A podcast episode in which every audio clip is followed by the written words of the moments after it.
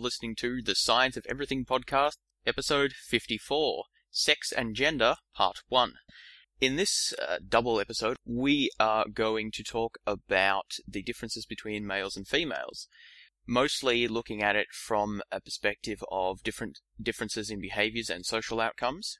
First, so we'll first discuss some of those differences just from an observational standpoint, and then we'll try and present some of the sociological, psychological, and biological evidence attempting to explain why these differences exist. And in particular, the focus will be on trying to distinguish between biological versus uh, social influences of, of differing outcomes and behaviors, personalities, etc., uh, between males and females.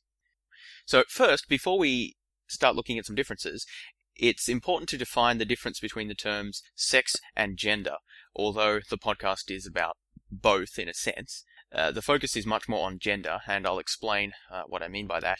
So, in sort of the way that people commonly speak, sex and gender are often used interchangeably, but particularly in social science, uh, sociology uh, in particular, sex and gender are quite uh, generally distinguished from one another. So, sex is used to refer to biological differences, so specifically reproductive organs, secondary sexual characteristics, uh, X and Y chromosomes, that sort of thing. So it's just the purely biological uh, and reproductive aspect of whether one is male or female, and this applies to humans and animals as well. So that's sex. Gender refers to the socially and culturally constructed roles, behaviors, and activities and attributes that a given society considers to be masculine or feminine or appropriate for boys or girls or men or women.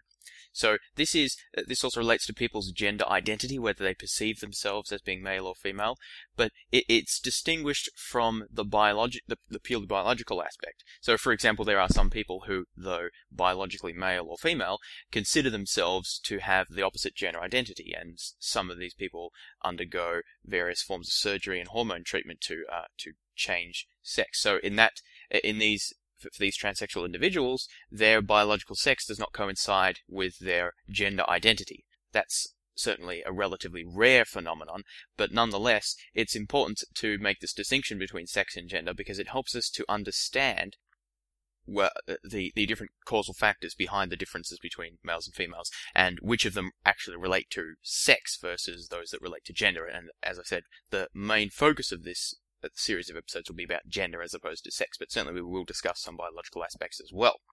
Okay, so that distinction being made, uh, we'll, now move on to a very brief overview of some of the uh, more obvious differences between males and females, uh, with a focus on Western societies, particularly the United States, where most of this research has been done. But we will, to a small extent, engage in a cross-cultural analysis as well. So, some of the more obvious differences between males and females. You could probably think of you could probably think of many of them yourself. So one important aspect is sex typing of work. So there are certain occupations which are considered things that men do, and there are certain occupations that are things that women do. So teaching and nursing are two very common examples of uh, feminine typed occupations. Masculine typed occupations would be most type uh, many types of physical work. So, for example, firefighters or laborers. Also, uh, politics is traditionally considered quite a masculine field, and still today, in almost all countries, there is a substantial uh, there's a substantial underrepresentation of females in in parliament, and partic- also in top executive roles. Military is also another area that's very uh, masculine traditionally. Until very recently, education, uh, particularly higher education, high school, university especially, was considered to be something that was only appropriate for males. Uh, that's changed uh, only in about the last hundred years in the West, but uh, certainly historically that's been the case. Another important thing to be aware of is the pay gap, which you've probably heard before, that males earn more than females. There's an enormous literature on this, which we won't really address too much in this series, but just a few points to make about it regarding the size of the pay gap. Well, first of all, the pay gap doesn't just exist in America. It exists in pretty much all countries, uh, certainly all um, OECD countries, basically developed countries. And the size does vary quite substantially between different countries. So at the low end, some countries like Poland and New Zealand and Denmark, the gender gaps, uh, gender pay gap's only about 10%, but at the high end, say countries like Japan, it's uh, upwards of 30%. US, I believe it's around 20, 25-ish. It does depend on how you measure it, of course. So uh, a sort of ra- rough figure of 20-ish percent is a good ballpark if you're thinking sort of on average uh, across developed countries. This is not accounted for by for the most part by differences in education, so the gender pay gap uh, prevails across different levels of education. There's a fairly large amount of controversy concerning whether uh, concerning the degree to which the pay gap is generated by differences in skills and experience and other factors like that versus our, our discrimination. I think almost everyone agrees that at least some of the gender pay gap is accounted for by non-discriminatory components. That, so that would be differences in hours worked and differences in, as I said, experience and other things like that. Uh, the, the potential for pregnancy and maternity leave is also another factor which some have cited as being a reason why employers are less willing to promote women and less willing to pay high salaries and things like that because of the additional costs those would uh, potentially impose. But anyway, uh, re- regardless, we won't say too much more about that specifically, but it's important to understand that the gender pay gap exists. It's quite large. It's existed for many decades. The size of it has diminished since the 50s and 60s, but it has not uh, certainly gone away. And some of the reasons for the, the gender pay gap we will investigate uh, later on over these series of episodes. Some other important uh, components, obviously, there are differences in appearance the, between men and women. Now, some of these are related to sex, so um, you know, women have uh, uterus and different reproductive organs, different sexual, uh, secondary sexual characteristics. So that's facial hair on men and a higher ratio of um, muscles in males, things like that. Uh, males, on average, slightly taller than females, slightly larger factors like this, but also in so so those are sex factors, but there are also many gender factors that affect the differences between males and females. So for for instance, in Western societies, women are far more likely to have long hair than males. There is nothing at all biological about that. That's a cultural phenomenon. Women tend to wear dresses or skirts or other clothing like that. Men do not. Men wear suits. Women can wear suits, but you know, much less likely to. So there are obviously uh, many important differences there. Those are all of course, completely social and cultural. There's obviously no biological component to those, so they're not directly anyway.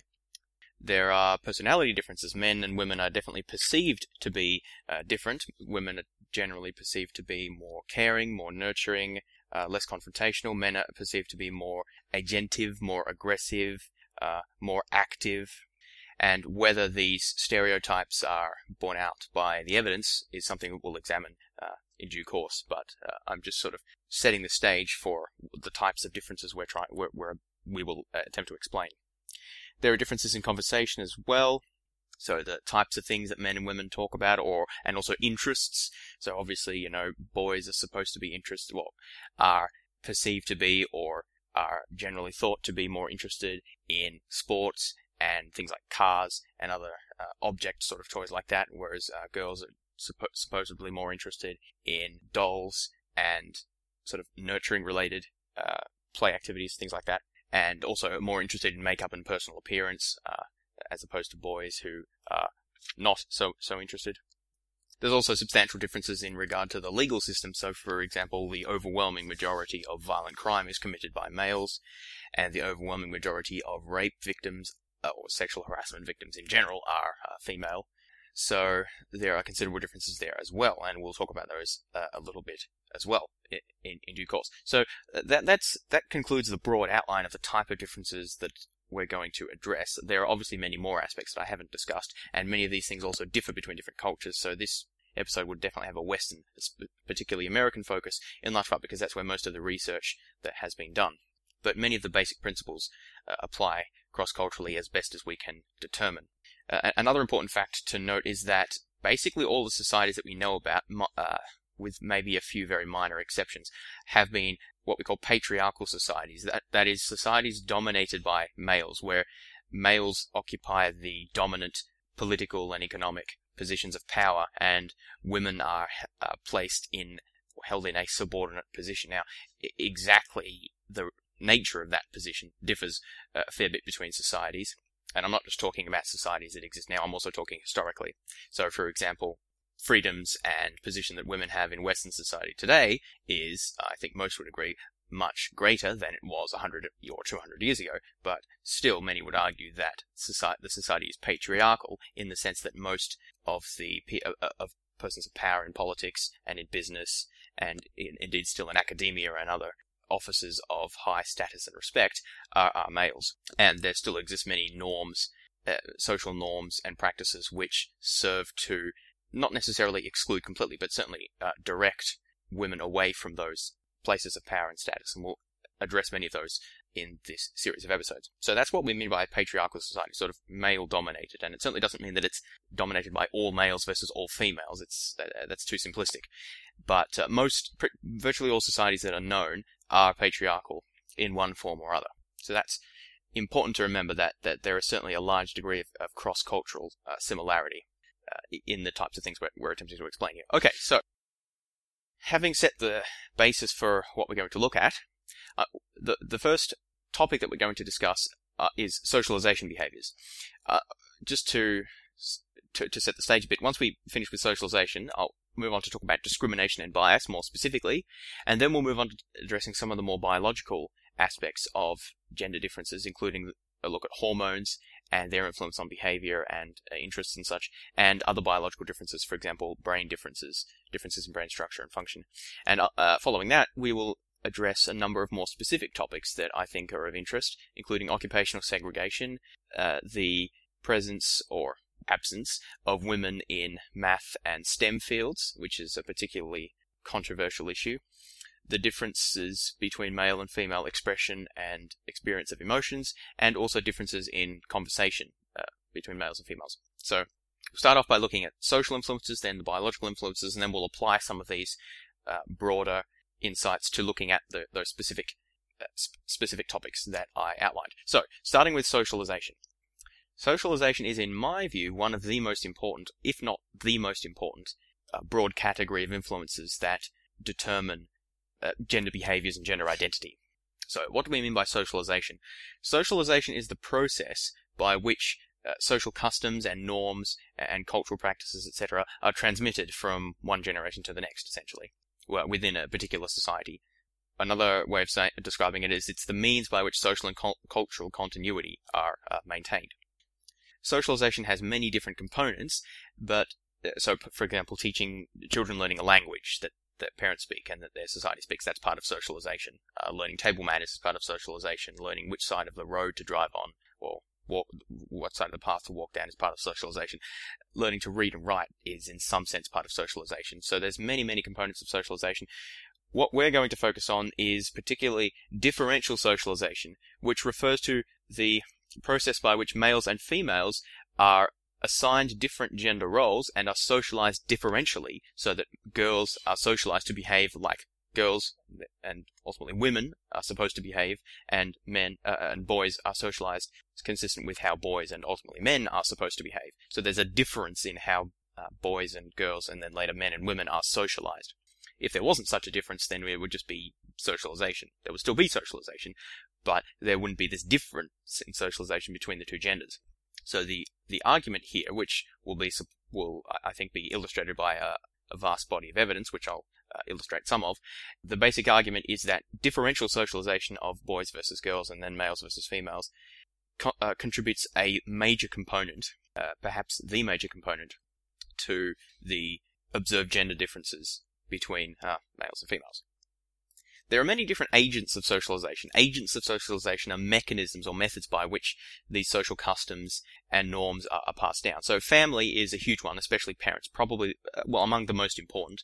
Probably the second most important would be peer groups, and obviously the relative importance would differ between different people and different different customs. But family and peer groups are very important in all cultures. Schools are a very important one as well, and increasingly the media and sort of the popular public opinion are also very important agents of socialization. And we'll talk a bit about the media later on. The media particularly gets a large amount of criticism for their for their role in perpetuating gender uh, differential gender socialization and gender roles. Although my my personal view is that's somewhat exaggerated because I think in a large part the media just reflects the social, the differential socialization and gender norms that are manifested uh, and and perpetuated in the family and in peer groups as well. But we'll we'll get to that a bit more later on. Okay, so let's look at some of the specific evidence of how differential socialization, that is, uh, assigning gender roles to males and females, and so that boys grow up as boys and girls grow up behaving as girls, how does that actually happen? So there is evidence that differential socialization begins basically right from birth. So they've done studies where mothers, and I think also fathers, but particularly mothers, are asked to estimate the motor abilities of their infants, and even though there isn't any measurable objective difference between boys and girls, or at least in this study, I don't know if there is in general, but uh, regardless, particularly they looked at uh, how well that they would crawl down a slope. Mo- uh, mothers tended to say that uh, to estimate that boys would uh, be better at that than girls, even though there was no objective difference. So already, just a very short time after birth, there is a perception that boys and girls, uh, the ba- male babies versus female babies, are different. In another study, there were a bunch of uh, pairs of parents who were interviewed within 24 hours of birth, and the study was was carefully controlled so that there were no objective differences between babies in terms of weight or length or any other physical characteristics that might be relevant. And they examined how the parents described their babies and uh, observed any differences between me- whether the baby was male or female. Fathers, in particular, seemed to describe their children quite differently. Fathers uh, tended to describe their daughters as inattentive and delicate and weak, whereas they rated their sons as stronger, better coordinated, and more alert. Both mothers and fathers tended to describe girls as uh, uh, using words like little, beautiful, pretty, and cute, whereas uh, parents of boys, again, mothers and fathers, tended to use words to describe their infants as big and strong and things like that. Again, so this is not uh, this is not exclusive, but tendency to use different words and to rate differentially, uh, rate characteristics differentially according to whether the baby was male or female, even in the absence of any actual objective differences. And this, uh, I remind you, occurred tw- within 24 hours of the infant's birth. So already, pretty much at the moment of birth, there are di- parents conceive of their uh, children, think of their children differently depending on whether they're male or female. So that's the parents. What about the children? When do children begin to internalize these gender norms? So the evidence suggests that gender identity emerges somewhere between 18 and 24 months, so one and a half to two years. Obviously, there's a lot of variability there, but it's it's sometime around that range. So uh, even before they're able, uh, even before the infants are able to speak, we think gender identity emerges. There's various ways we can test that, such as gender typed visual preferences. So you give two objects and see which one the baby tends to look at longer or look at more. One gender consistent, one gender inconsistent, and things like that. By the age of around 30 months, most children can accurately label their sex and place a picture of themselves amongst others of same-sex children. Two and a half years, gender role, gender identity is generally quite well established, but d- can develop a lot, uh, fair bit earlier than that, as early as 18 months. So, gender identity is uh, very quickly learned by children, uh, in comparison to most other things, and quite robust as well. There's evidence that over the course of a child's development, conceptions of gender identity become somewhat softened over time. So uh, there's some studies I read about how uh, very young children, like three or four or five or something like that, will tend to object quite strongly to, you know, a boy playing with girls' toys or something like that. They'll say it's wrong or use strong, strong language.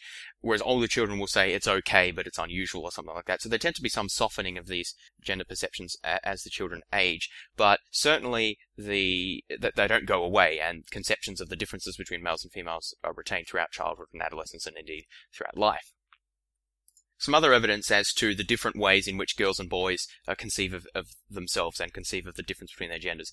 Boys, boys and girls alike, so this applies to both boys and girls, when they're asked to describe girls, the types of words that they spontaneously use are related to appearance. They'll talk about things like dresses, jewelry, hair, makeup, perfume.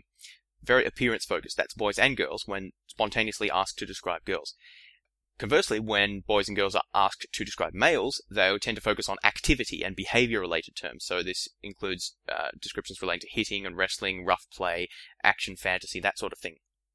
So girls are defined primarily in terms of what they look like, boys are defined primarily in terms of what they do, and particularly with a focus on sort of action, uh, active, physically active uh, types of activities. And this is also consistent with the way that parents talk to children. In particular, there's good evidence that fathers tend to talk more about physical activities and that sort of thing with their and sports and, and such with their sons, and talk about appearance uh, and other things like that with with their daughters. Another interesting study relating to parents' behavior uh, looked at the difference between mothers and fathers uh, interactions with their children, and they found that there was relatively little difference in caregiving per se, so that's like feeding and changing diapers and things like that, was relatively was relatively similar. But in terms of play, there were substantial differences. So mothers and fathers were observed to differ in the number of commands or polite commands or leads or imperatives and other types of things that they, they offer children during play. So it, it, it seems from this sort of evidence that the behavior that the parents model when interacting with their children also contributes to differential gender socialization in that the children see that women behave in this way, the mother behaves in this way, uh, men, father behave in a different way. And so children, uh, so the argument goes, model that. It's hard to know exactly the way in which the socialization process occurs, but certainly the fact that uh, mothers and fathers interact differently with children is consistent with this sort of role model uh, idea in socialization. Now, as I mentioned before, the media is also a powerful agent of socialization. And there have been a lot of interesting studies on the way that media, including television and books, portray uh, boys and girls. So, uh, one thing, the media very seldom shows boys with feminine traits. It's become more common to show, uh, to have females with male traits. So, you know, uh, action heroes who are females and that sort of thing has become more common in recent decades.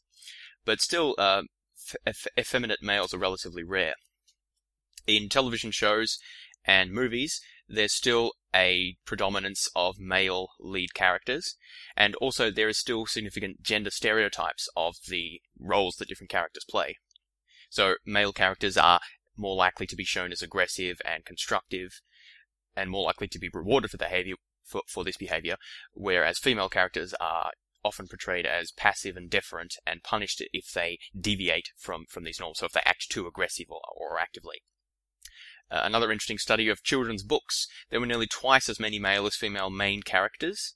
And uh, an, an, interesting study of commercials, uh, that is, commercials are directed towards children, showed that there was a much greater tendency for men and boys to be portrayed in a major role, uh, as opposed to girls and women. And, you know, uh, boys portrayed as more active and in an occupational setting, whereas uh, girls tend to be portrayed in a more passive or domestic setting.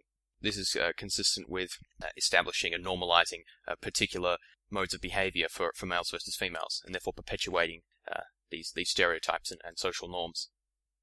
Now, one very prominent difference between males and females, uh, well, particularly sorry, boys and girls, uh, is gender typing in toys that children play with. So, as I mentioned before, boys play with trucks and construction vehicles and other things like that. Girls play with dolls. Obviously, there's a large component of this which is culturally uh, determined. For example, one example given in a study that I was reading was that almost all parents would be upset if their uh, boy was given Barbie dolls as a present. So, how early does this uh, gender difference in toy preference uh, uh, become manifest? So, there have been a lot of different studies on this to see how, uh, when children begin to express preference for um, gender typed toys. And it seems that boys and girls will select different toys as early as about 12 months. So this is even before the uh, one and a half to two year period that we mentioned before as being the time when children sort of begin to establish their own gender identity. So this is about one year of age that children begin expressing preference for uh, male versus female toys according to their own gender. And uh, th- there's evidence that these this stereotypical knowledge is uh, very robust and maintained over time. So, in one interesting experiment, children were faster in assigning toys to stereotype congruent categories versus stereotype incongruent uh, categories. So, if they had to give a truck to a girl, it sort of took them longer to process that than giving a truck to a, a boy, for instance. So, this is consistent with the idea that this gender stereotype knowledge is sort of deeply ingrained the study uh, the study that I found that looked at preference differences in the youngest children found that there were no differences in toy preference at the age of three months, but there were uh, differences at the age of 12 months, even perhaps as early as 10 months. So even maybe a little bit under a year, but not at the not at the age of three months. So it's not from birth that children exhibit this difference in toy preferences, but not too long after birth, around a year of age, that they begin expressing these preferences so obviously there's a significant cultural component to uh, to toy selection. There's obviously not a gene that predisposes girls to be more interested in Barbies. However, that said, there is some very interesting evidence about the role of hormones in affecting interests uh, and personality characteristics, in particular um, toy preference. But I'll discuss this in more detail when we get to the hormones section. So we'll defer that for now. One final point is that it seems that schools do contribute a at least significant component to this differential gender socialization. So in one interesting study, uh, there were three groups, th- three types of classrooms that were divi- in which the children were divided up into groups using three different methods. One was to use male and female groups. Another one was to use red and green groups, and with mixtures of male and females. And another group, uh, sorry, the third condition was to just not use any explicit groups at all in whatever activities they were doing. And this was uh, these groups were maintained for four weeks, and then the children completed uh, various test measures of gender and intergroup attitudes. And as was consistent with the prediction that they, the authors of this study made, the use of gender groups in, in the class increased levels of gender stereotyping, whereas the use of color groups did not. So, so what do we learn from this study? It seems to indicate that to the extent the, the, the that functional grouping, in other words, separations of male and females into different uh, groups or different categories or different activities increases the uh, levels to which there is a perceived difference uh, between males and females and, to, and, accentuates those stereotypes. Of course, this was an artificial environment, but we can see in the real world how uh, boys and girls are separated in various explicit and implicit ways all the time. And so this sort of behavior will, uh, it seems, serve to increase levels of uh, gender stereotyping and, and perceived difference. Okay, so that's all we have to say about socialization behaviors explicitly. Of course, there'll be uh, more of this scattered throughout the, the other topics we have to talk about. But now I'll move on to discussing uh, discrimination and bias with a particular focus on employment. And this sort of research, I think, helps to shed a lot of light on the uh, reasons for a prevailing wage gap and also for occupational segregation, which we'll talk about in a bit more detail later on. The first thing to note, I think, about uh, overt discrimination is that although there are undoubtedly people who have a dislike for those of the other gender, males who dislike females, females who dislike males, this sort of these sorts of attitudes are, as far as we can tell, relatively rare. In other words, overt misogynism is not especially common in terms of people, at least, declaring uh, declaring that they hate females or something like that. Indeed, when you uh, do studies about getting people to rate the qualities of males and females, there's actually a tendency for females to be ranked uh, to be rated as more likable than males. Generally, this seems to be a product of the fact that the traditionally uh, feminine qualities, like being uh, kind and uh, nurturing and things like that, uh, and um, cooperative, communal, are generally perceived to be more positive in an overall evaluative sense uh, as compared to the traditionally masculine characteristics, so uh, including aggression and dominance and other things like that. So in terms of likability, women as a group tend to outs- uh, outscore males as a group. However, when this is applied to the workplace, we see some very different results because men also tend to be perceived as being more competent than females, and this is a very uh, a very robust finding. Uh, in particular, uh, one one study stated it as uh, people believe that women, more than men, manifest the communal qualities that they think typify homemakers, and that men, more than women, manifest the agentic qualities that they think typify employees. And I would add to that, in particular, that typify management and people in uh, positions of power. And a fair bit of research has demonstrated these sorts of attitudes are not exclusively held by men; they are held by men and women as well. So, so these types of uh, these types of discrimination and these types of uh, bias and perceptions of of correct gender roles again tend to be held by both males and females at relatively equal levels, as far as we can determine.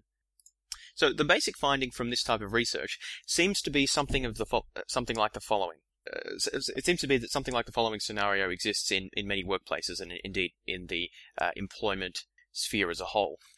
That a competent manager is identified with as having certain characteristics which are perceived to be masculine. So this is things like uh, power and uh, being uh, aggressive and uh, competency and being active, assertive, all of these sorts of what are called agentic qualities, being an active agent so that is the perception of what a good manager, a good leader looks like. Women are perceived not to have these characteristics, or at least are perceived not to have them uh, to the degree that males do.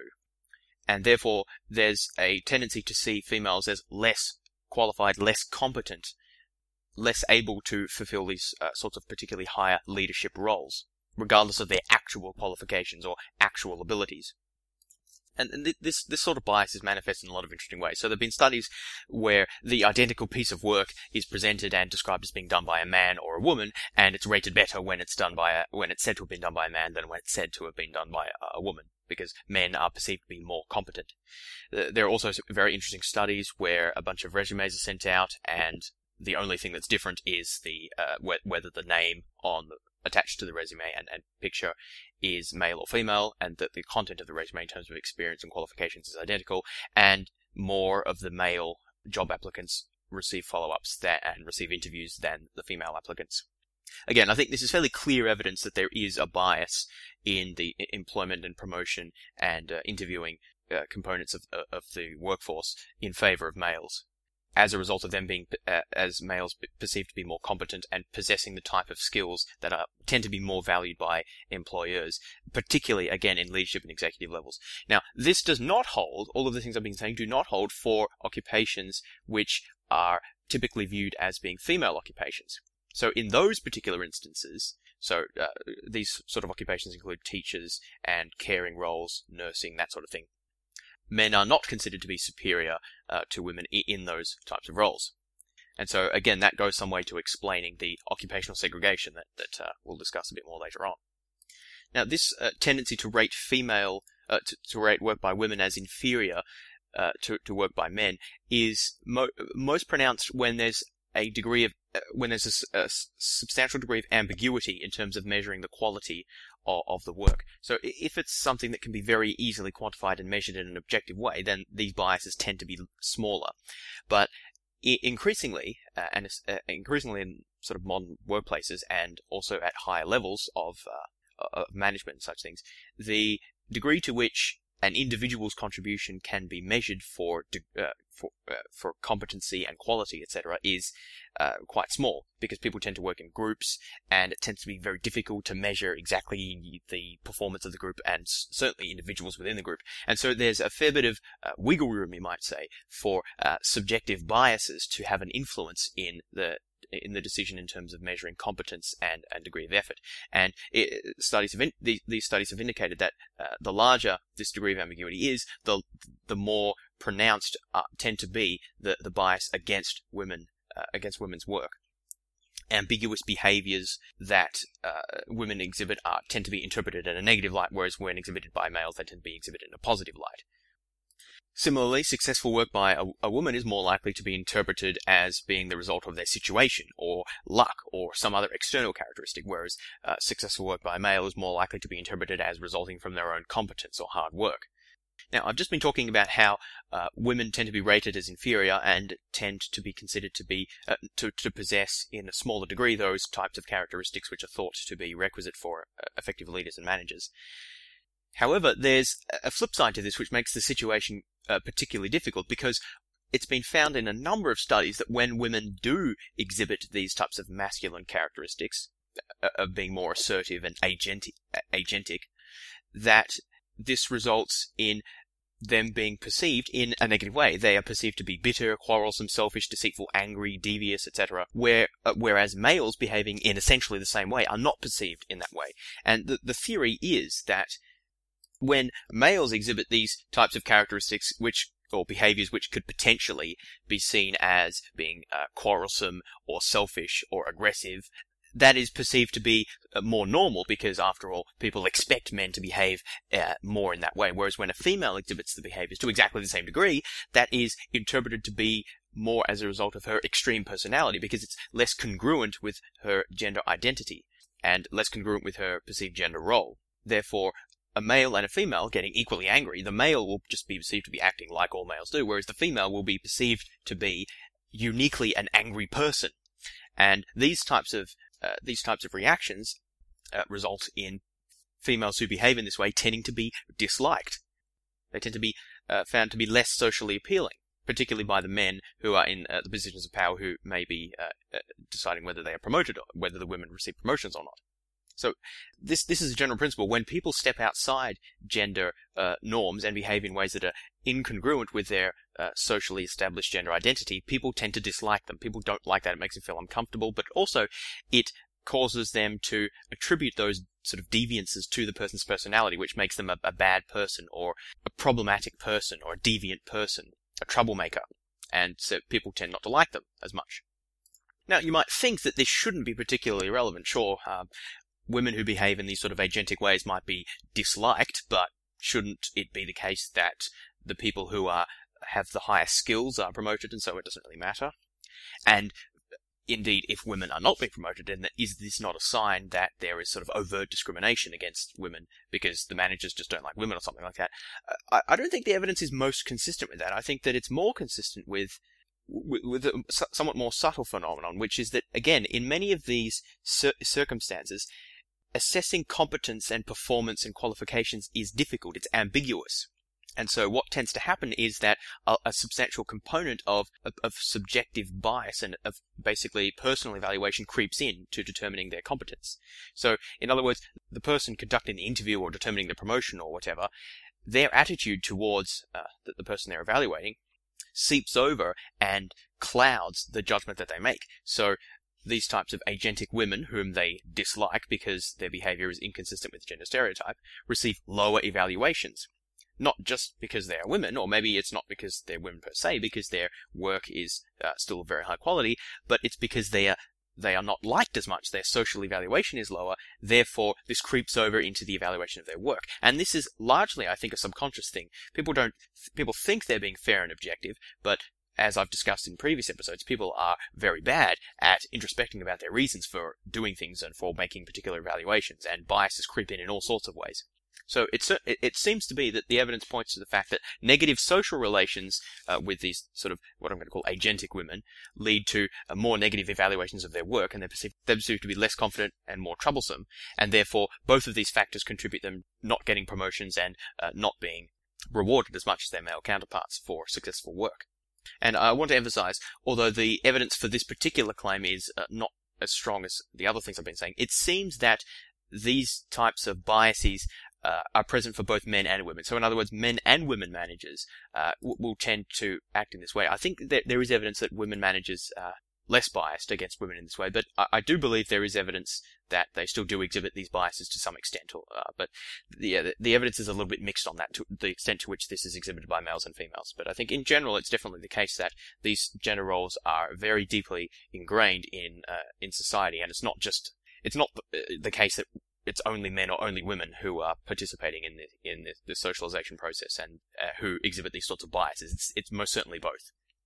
So just just to recap the, the basic idea there, the basic idea of why women are not receiving as many promotions, why they're not paid as much, and why they're not perceived to be as competent, is that if women behave in a way that's consistent with their perceived uh, gender role, so that they behave in a more submissive way, less aggressive, less agentic, then they are not perceived to exhibit the characteristics of a good manager or of a competent employee, and therefore they tend not to receive the same promotions or the same prestige. They're not perceived as competent as their male counterparts. Conversely, if they do exhibit these types of agentic uh, more more aggressive uh, characteristics and behaviors, then they are perceived to be more competent, but they are disliked, particularly by their male counterparts. Although, again, not necessarily exclusively by males, by males and females alike.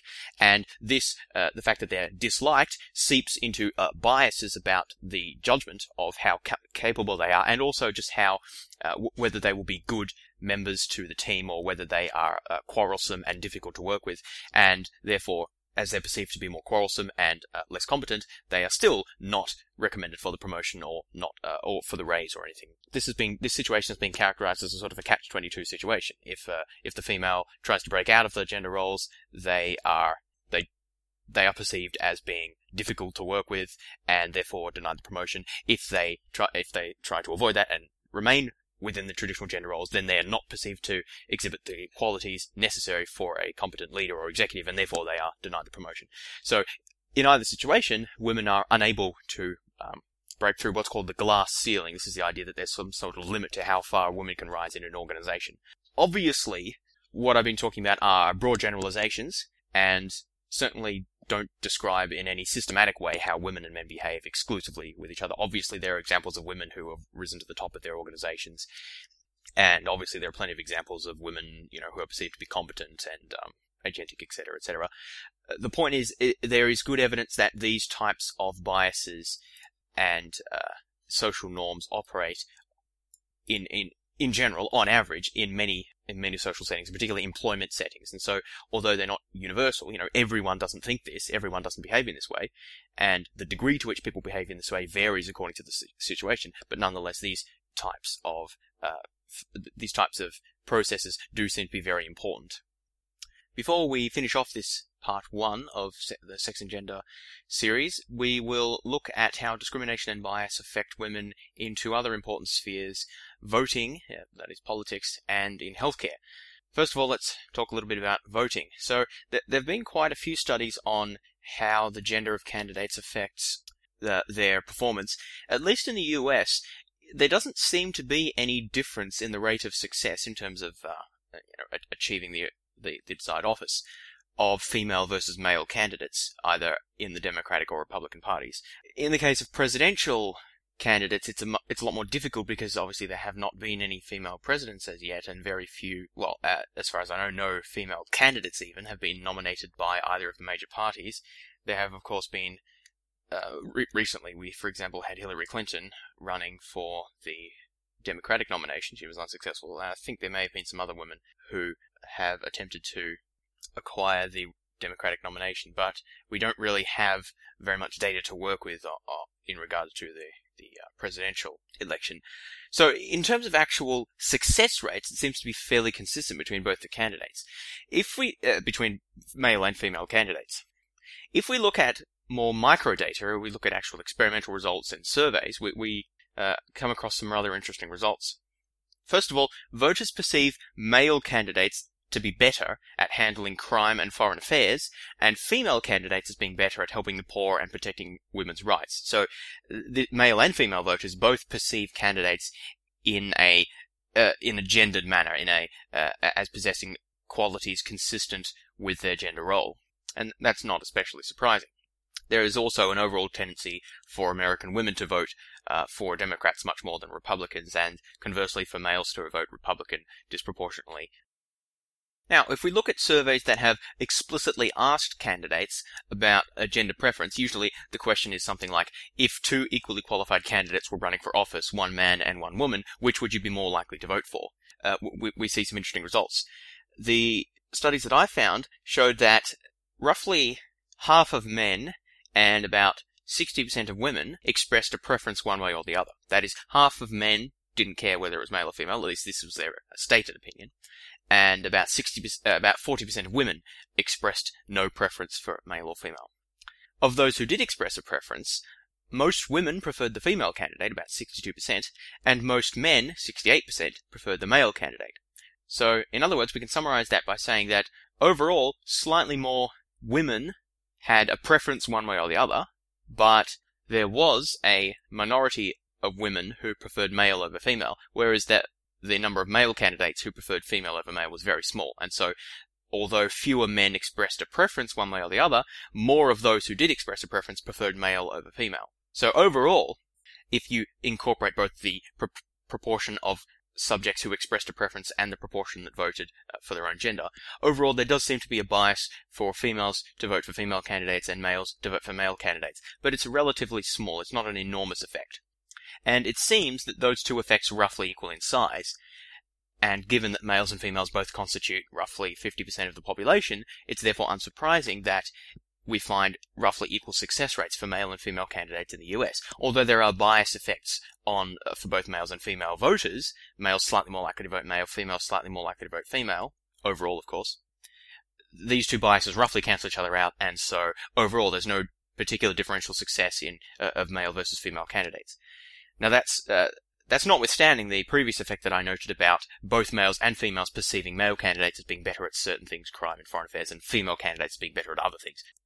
And uh, one, one can also imagine, although I don't know if there's been explicit study of this, that similar effects of the similar glass ceiling effects of gender incongruent behaviors of, of uh, agentic women and, and such things uh, also operate in the political arena, as we found that they did in the, in the corporate arena. So, in other words, similar similar social mechanisms that prevent women from rising or make it more difficult for women to rise to high positions in uh, in the business world also uh, mean that it's more difficult for them to rise to high positions in the political world and to receive nominations uh, of major parties and, and, such. So that may partly explain the relative lack of women in uh, political positions. It doesn't seem to be the case that there's an overall tendency for of people to vote for uh, men over women, but certainly there are many more men in uh, positions of political power and particularly in upper positions of political and senior positions of political power than there are women.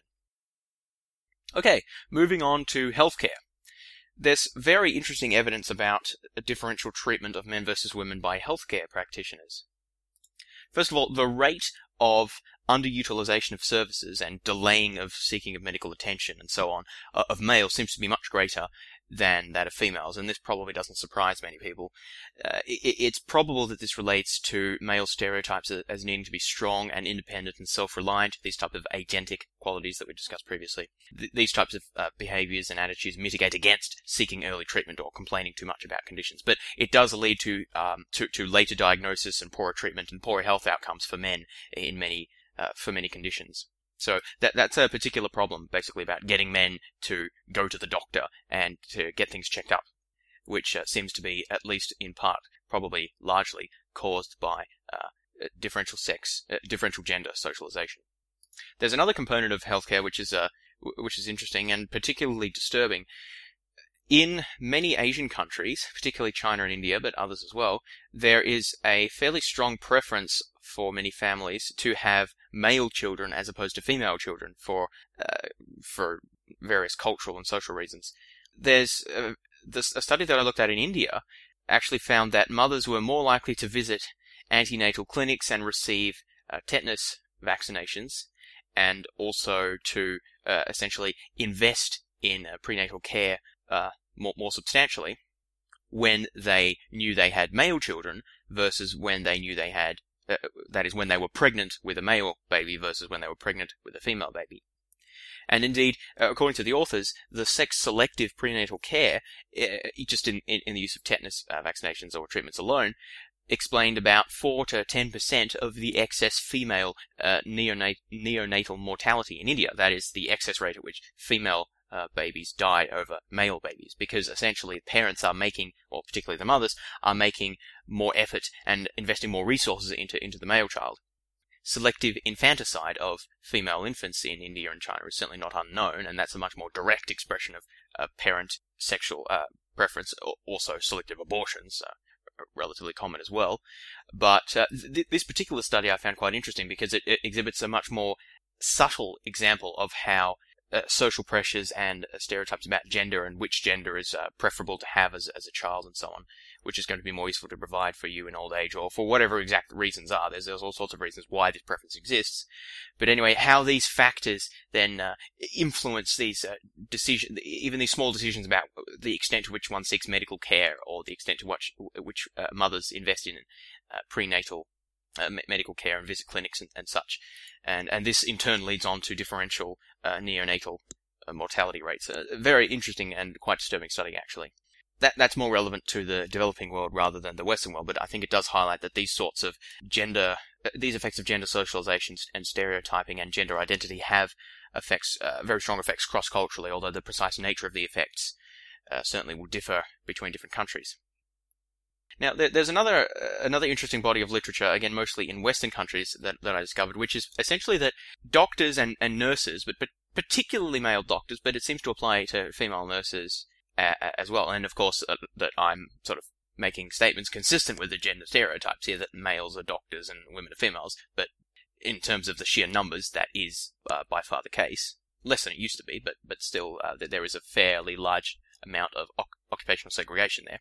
But anyway, it seems to be the case that uh, medical practitioners uh, consider the women's complaints about pain in particular, but also other symptoms, particular, but particularly pain, uh, much less seriously than those of males.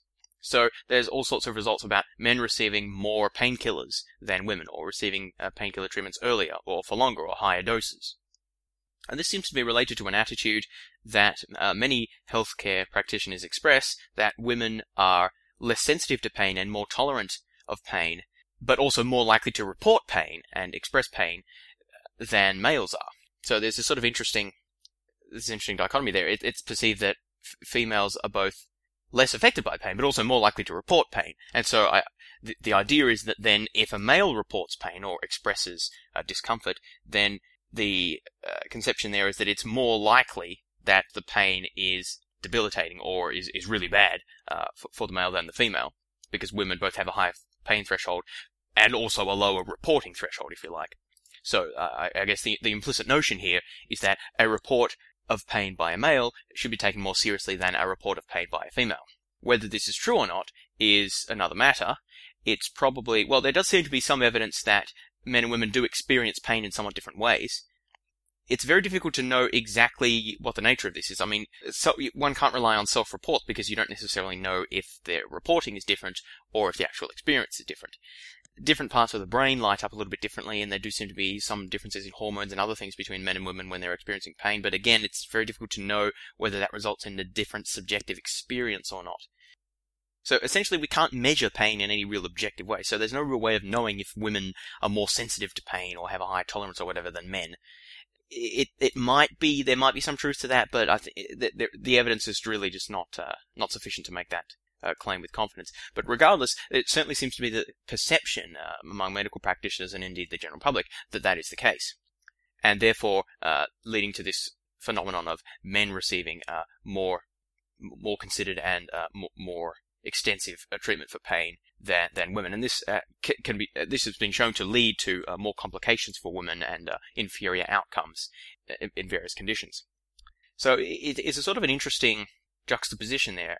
On the one hand, men have poorer outcomes because they tend to report much later and go to the and seek medical help uh, much less frequently. But conversely, they tend to have better outcomes insofar as their reports, particularly of pain, are treated more seriously by medical practitioners. So, in both cases, the differential perce- differential gender perceptions, gender roles and identities are having a very tangible effect on, on social outcomes in terms of the way that medical practitioners interact with patients. Okay, so that's all for this uh, part one of sex and gender. But join me next time for part two when I'll discuss the some biological differences between males and females and talk about hormones, and then we'll look at op- occupational segregation, emotions, and, and some other issues of interest. Thanks for listening, and I'll talk to you next time.